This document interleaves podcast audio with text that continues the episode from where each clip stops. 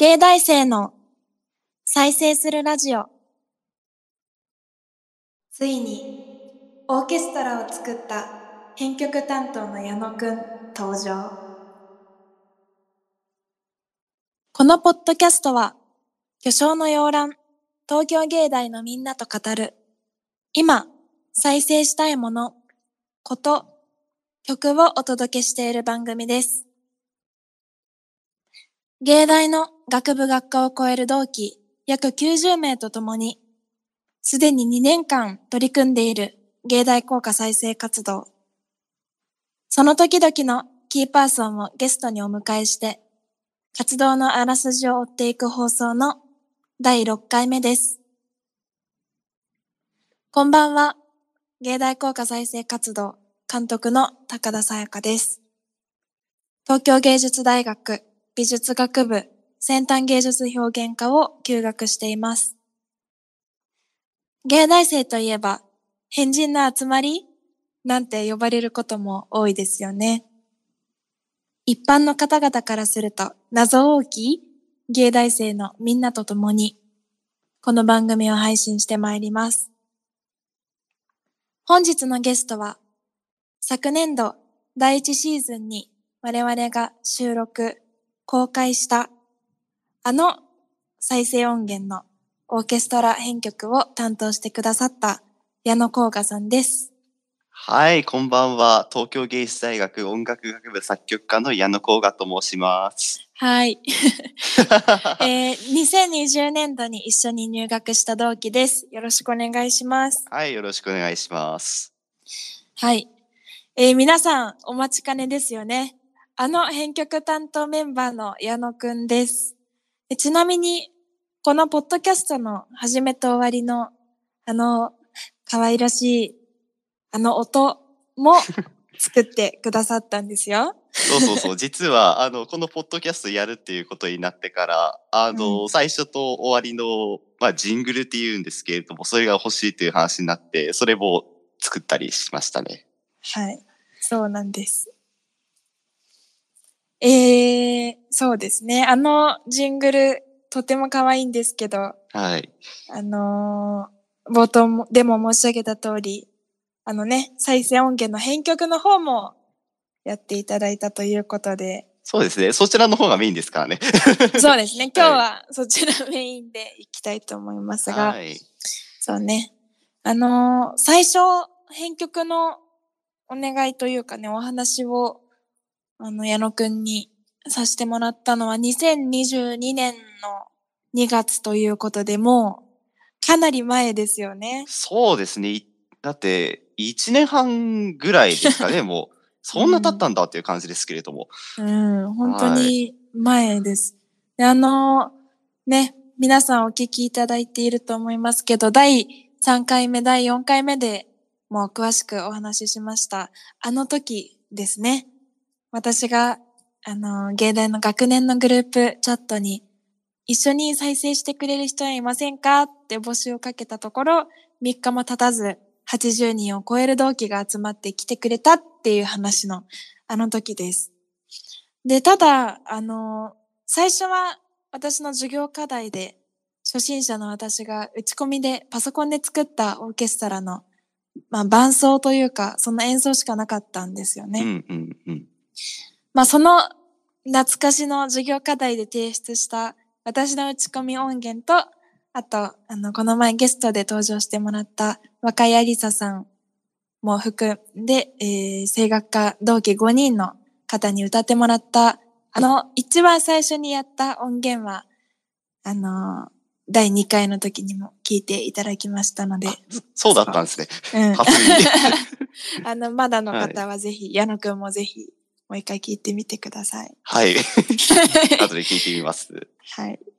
ということで、あの、80人最初ね、集まってもらったのは、とってもありがたいんですけれども、楽譜どうすりゃいいのという話になりまして、それね、あの、ご縁をいただいて、これまた同期の作曲家のこちらの矢野くんをご紹介いただいたというわけです。はい。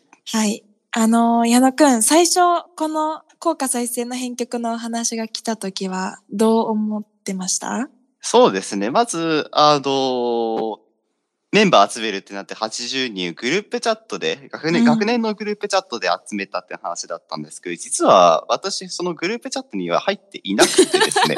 そう、そうなんですよ。で、なんでこの話をもらったかというと、ちょうどその別の作曲家の同期が、この学年のグループチャットに入ってまして、うん、で、なんか面白そうな話があるけど、ということで、あの、効果再生活動の編曲の話が、あの、個人的に回ってきて、うん。っていうことですね。で、あの、なんとなく、その、噂には聞いていたんですよ。あの、今は効果ないけれども、なんか昔あったらしいっていうのをどこで知ったかは忘れたんですけれども、聞いたことがあって、うんうん。それで、あの、その効果再生の話が出たもんですから、あ、実際あるんだっていうのがまず第一印象で、うん。それで、まあ、いわゆる芸大の歴史調査とかそういうことにも、まあ、関わってくることなんで、せっかくね、芸大に入ってるんで、ちょっと芸大らしいこともしてみたいなということで、で、ちょうど、あの、大学も春休みに入った時期だったので、ちょうど、あの、やることもそんなにないということで、じゃあせっかくならやってみようじゃないかというので、あの、引き受けることになったという時代でございます。ああ、そうだったんですね。はい、そうそう、そうなんですよ。知らなかった。ああ、そうなんだ。で、しかもね、最初、あの、もうこういう編オーケストラの編成でこういう楽器があってっていうところからじゃなくて、ね、最初楽譜が、私が出会ったあの歌だけのメロディー譜しかなかったから、なんかね、そこから作らなきゃいけないっていうのも大変だったなと。思い出します。うん。でそれは、ちょっと改めて伺いたいんですけど、あの、どうやって歌だけのメロディー譜からオーケストラの楽譜作っていったんですか？そう、そこなんですよね。まず、あの、歌の楽譜っていうのが、うん。例えば、これがポップスの譜面だったりしたら、歌のメロディーの、あの、旋律とともにコードネームが書いてあったりするんですよ。うん要、は、あの、どの音にどの和音が来ますよっていうのが、ガイドとしてあるわけですね。なので、あの、メロディーとともに来る和音っていうのもわかるんですけど、今回出てきたのが本当に メロディーだけの譜面だったので、まず和音考えなくちゃならないということが始まって、そこが一番大変でしたね。まずそうもってだよね。そう、今回のその芸大効果っていうのが、あの結構同じ音が連続する場面が多いと言いますか、例えば、あの、上野の森でもあの、銅が5回連続したりとか、そういうのが多くて、意外と自然な和音をつけるというか、かなり、あの、音楽的にも難しかったので、そこが大変でしたね。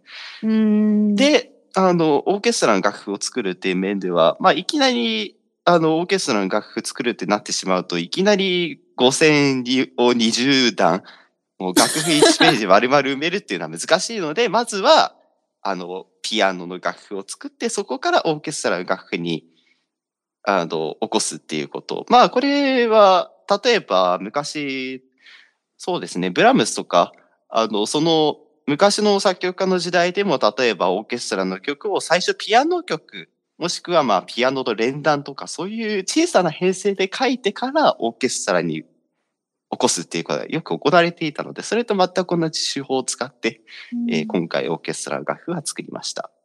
なるほど。そういう裏、裏話というか、まあ、音楽の人からしたら、まあ、そうやるしかないよなっていう状況まあだったそうですんですね。ね。はい。いうん、なるほや、でもど。楽しかったですよ、本当に。へえ。パズル、まあもともとそういう和音を、旋律に和音をつけるという作業は好きなので、まあパズルみたいな感覚でうんかなり楽しくやりましたね。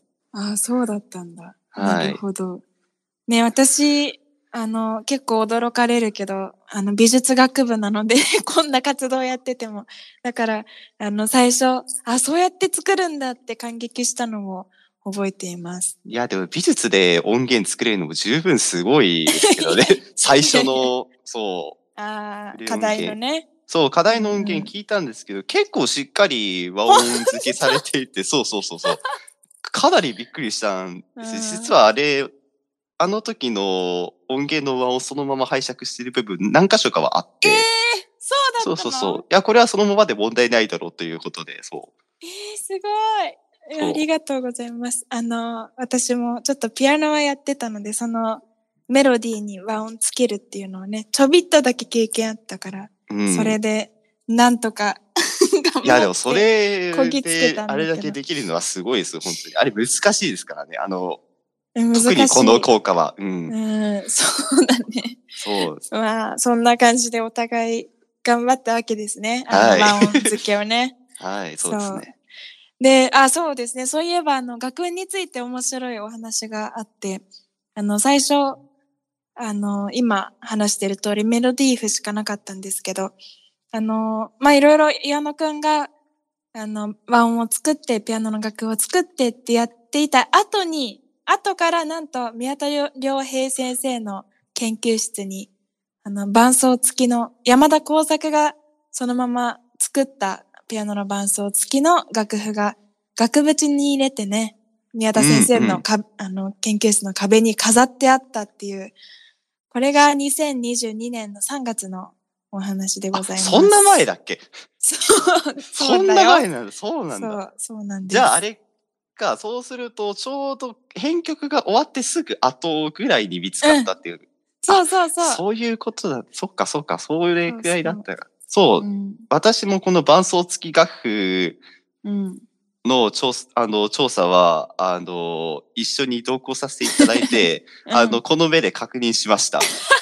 もう、すごい大事そうに大層に飾ってあって、こんなに堂々と飾ってあるのが、今までなんで見過ごされてきたの見過ごされてきたというか、ん、目立ってなかった、意外と目立ってなかったのが、そうう、んびっくりというのがありましたね。そう。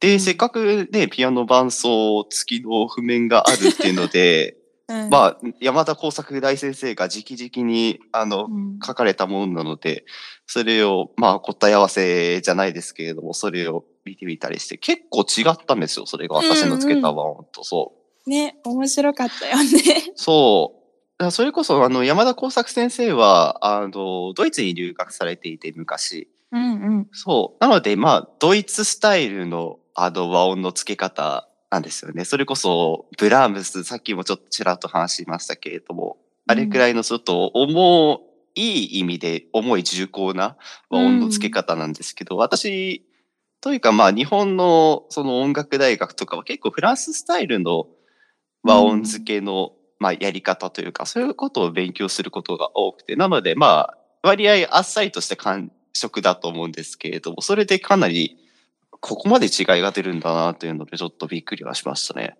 うん、なんかね、その、矢野くんが、えーとかってよ、あの、驚いてるところを見て、そうそうそう。でも、はいまさにね、その作曲家の先輩後輩の図が、を見てるような気分で。いや、本当かに、いや、本当に山田先生偉大なお方なのでおこがましいんですけど、いや、でもね、あの、実際に先輩後輩だからね。そうですねはい学校が。だから、なんか、すごく感動、面白かったし感動したのをうん。覚えています。はい。そう。で、そこで当時、あの、矢野くんがピアノの楽譜を完成させて、で、それから、ピアノ科のメンバーの早見梨沙さんが自宅で伴奏音源を取ってくれて、で、その伴奏音源に合わせて、第2回、ポッドキャストの第2回ゲストの声楽家若谷りささんが歌のお手本音源を取ってくれて、うんうんそうやってね、みんなが練習するための音源を、素材を作っていったんですよね。そうそう。ここで初めて若井さんがポッドキャストに出てるという事実を知りました。そう、実は撮っております。そう、そうなんですね。はいはい。うん、そう、ね。そう。で、ねうんそう、今回のそのオーケストラの楽譜なんですけれども、普通のオーケストラとちょっと違うところが 何箇所かありまして、そ、そこでちょっと戸惑った点は、あの、あることにはありますね。そう、そうですね。はい。ちょっと、うん、心当たりあるんですけど、あはいはいはい。のそう、さっきも矢野くん言ってくれた、あの、授業課題の打ち込みの音源の時にも、すごく大事にしていたことがあって、であの、今回現役の芸大生で効果を再生させるということで、あの、音楽学部の、もちろんオーケストラはもちろんなんですけど、音楽学部には邦楽科というね、日本の楽器、和楽器の太鼓とかお琴とか、あの尺八とかそういう楽器を専攻している学生もいるので、あの、その邦楽科の楽器も絶対に入れるっていうこだわりがあって、で、打ち込みの時には、あの、和太鼓と三味、三味線じゃない、えっと、おこと、和太鼓とおことの音を入れたんですが、うんうん、あの、今回集まってくれた80人の中には、あの、邦楽科のおこと専攻のメンバーがおりましたので、矢野くん、お願いですと。あの そう、あの、おことも入れてくださいっていうふうにお願いしたんですよね。そうなんですよね。おことっていうのがなかなか難しくてですね、別にあの和楽器がオーケストラに入ること自体はあの珍しいことではないんですよ。うん、例えばその打楽器とかだったら、あのよく、例えばなんでしょうね、仏具のおりんとかあるじゃないですか。あの、チーンって。まあちょっと和楽器とはちょっと違うんですけれども、とかは、あの、全然オーケストラの中に入ったりしますし、まあ他にもね、和太鼓とかも全然オーケストラ入ったりするので、その辺はいいんですけれども、おことっていうのがなかなか難しくてですね、あの、なかなか音量がまず、そんなに他の楽器に比べて出ないっていうのがあったりとか、うん、あと、楽器の性質的にハープと被るんですね。ああ、そうだね。そう。うん。っていうのがあるので、ハープとコトンの住み分けをどうするかとか、そのあたりもなかなかそう考えることがそこはちょっとおことの扱いを特にどうしようかなというのは悩みましたね。で、あの、一応その完成版のオーケストラの譜面では、あの、メロディーの補強として、あの、今回おことを使っていて、うん、というので、あの、まあ、旋律、お歌の旋律をなぞるっていうことですけれども、そういう形で、あの、おことが他の楽器に負けないようにと言いますか、うん、そう、まあ、おことが目立つような形でなるべくアレンジをしたつもりではあります。はい、ありがとうございます。はい、すごいでしょ？本当に、はい、ありがとう。いやいやそう。まあそんな風にね、あの、おことも含めたオーケストラ、オリジナルのオーケストラを、あと歌の収録を昨年半年以上かけて収録を行ったというわけです。で、まあ、ちょうど次回のポッドキャストには、その収録を担当している収録チームより音楽環境創造課からお二人をお招きして、そんなおことの収録とかオーケストラ、歌の裏話をまたお話ししたいと思いますが。はい。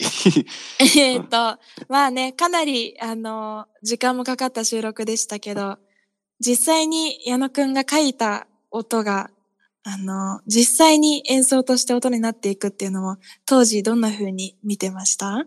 そうですね。まず、あの、私にとってそのオーケストラをパートごとに取っていくっていう経験が初めてだったので、あの、初めはかなりちょっと不安もあったんですね。というのも、あの、楽器の音がうまいこと溶け合わないんじゃないかっていうのはかなり懸念していたことではありますね。っていうのも、あの、普通オーケストラの演奏って言ったらホールで一斉に、はい、鳴らしますっていうのがあの、よくあるスタイルで、で、うん、私もクラシックの人間なので、そういうスタイルで、あの、慣れ親しんできたので、別々にパートを取っていくっていうのが実際どういうふうに合わさるのかなっていうふうに、ちょっと、あの、懸念はしていたんですけれども、うん、あの、この収録チームがですね、本当に素晴らしくてですね、腕が。そう、よく溶け合って、で、楽器の音量バランスもよく、うん、そう、録音されていてすごいなと思います。はい。で、うん。あ、何かありました？違う違う。いや、なんか本当に収録チームの腕はすごいなと思って。いや、そうそう、本当に。あの、演奏チームからもね、すごく好評で、あの、うんうん、もう全部の楽器の音が聞こえるってもみんな大感動そうそうそうそう。だから、楽器の数が多いので、その状態で全部の楽器が聞こえるっていう状態に仕上げるのが本当にすごいんですよね。うん。本当にね。なんか、そんな大感動の再生音源は、芸大効果再生活動の公式 YouTube で公開しておりますので、の、どうぞ繰り返し聞いていただきますようお願いします。そうですね。あと、あれだ、うんあのーそう。実は私も収録に、あの、実際に演奏で参加してるところがありましあて、、そうだね。うんうんそうそうそうそう、その話を、あのー歌のパートがあるんですけれども、その実際の効果のメロディーのところですね、そこを取るために、あの、みんな一斉に、はい、せーので取るのが、なかなか歌は人数が多いので難しくてですね、あの、私が指揮をしました。うん。歌の音源を取るときに。というので、あの、で、実はまあ、ちゃっかり私も歌ったりしてるんですけれども、実は。そう、実はあれ、私の声も入っていてですね、そう、うんっていう感じで、あの、歌を取るときに指揮をするという形で、えー録収録の方には実際、あの、私も生で参加いたしました。うん。そう。そこもね、そう、ねいろいろ楽しく大変なうん。収録でしたよね。そう。歌の収録は何が大変だったかっていうと、あの、うん機材の関係で、歌ってる最中に伴奏の音が一切聞けないっていうのが 大変でしたね。そう、んあ、の、私は、あの、指揮するときに、あの、テンポ、あの、4拍子のテンポを出さなきゃいけないので、私は聞いているんですけれども、歌の人、まあ、あの、2チームに分かれ、2チーム、3チーム、そのくらい3でしたチームだね。3チームか。うんうんそう、それぞれで、あの、まあ、大体10人ぐらいですかね、うんうん取ってっていうので、あの、イヤホンとかを10個用意するのができなくてですね、うん。あの、一番最初の、あの、緑輝くの、ミの音だけ与えて、そこからは全部、あの、伴奏なしで、うんアカペラで 歌うっていうことがあって、そう。うん。では、なかなか大変でしたね。うん、大変だったね。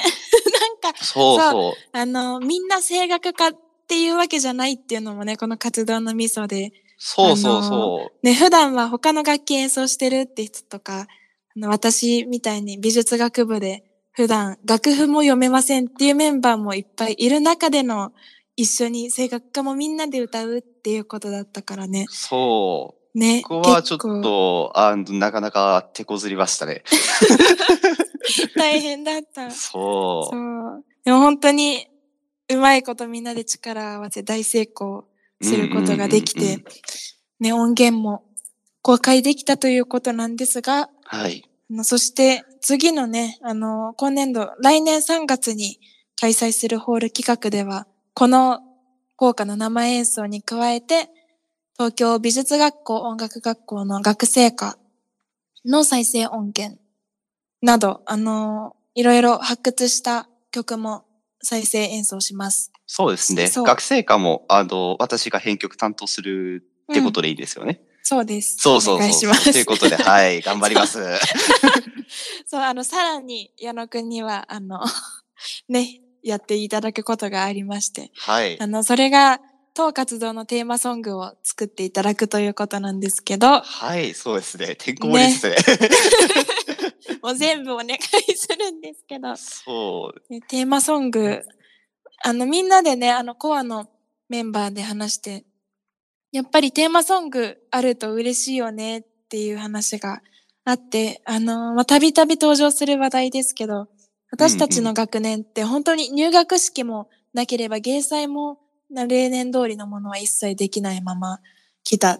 で、そんな学年がもう卒業ということで、まあ、何かこの同期たちとの思い出の一曲というか、一つの舞台を作るにあたってテーマソングあったら、本当に感慨深いねっていう話をみんなでしていて、で、うん矢野くんにまたお願いって言ったら、そう分かったよって言ってくれたっていうことなんですけど。はい、そうですね。うんどうですか？いやー、なかなか難しいですよ。うんだって実際、あの、山田耕作先生作曲と私作曲が並ぶわけですからね。そうだね。そう。プレッシャーはすごいですよ。確かにな、はいそうですよね。いや、でも、まあ、あのですね、テーマソングも実際、まあ演奏するんですけれども、まうんあちょっと、あのせっかく、あの、芸大の効果が、あの、結構昔ながらの、うん。その、ちょっと更新曲のようなあの、ものを思わせる、結構、なんか重厚なスタイルなので、うん。うん、私もなんか、あの、ポップスとかであるような、ちょっと軽い感まあ、ポップスが軽いってわけではないですけれど、そういう感じよりかは、かなりなんか伝統的なものを思わせるようなテーマソング。うん、なので、まあ、ちょっとテーマソングって横文字がちょっと似合わないかもしれないような曲調になるかもしれないですけど、そう,、そういう感じのなんとなく構想したりはしてますね。はい。あ楽しみですね。はい。はい。もう、矢野くん本当に何をお願いしてももう、予想をはるかに超えるクオリティで返してくれるので、いやいやいやいや、大変楽しみにしております。はい、頑張ります。はい、まあそのテーマソングもみんなで演奏できることをとっても楽しみ、ワクワクしております。はい、で、早いですが、締めに向かうということで、はい。あの最後に矢野くん、ホール企画に向けて意気込みを最後一言お願いします。はい、そうですね。ホール企画で、活動当初でホール企画なんてやるつもり全くなかったのに なんかいつの間にね、こんなに活動が大きくなって、ホール企画が実際、うん、あの、やる方向で動いてるっていうのがすごいことですよね。うん、そう、私も、そう、あの、本格的に大ホールでの出あの、運営に関わる企画が初めてなのがこれなので。ああ、そっか。そう、そういう面でも楽しみですし、あと、実際、うん、あの、なかなか芸大のその学生自主的にやってるプロジェクトの中でもなかなか大掛かりなものだと思うので、うん、その実践例っていうことで社会に示してるっていうのはかなり大きいことなんじゃないかなというふうに思うので、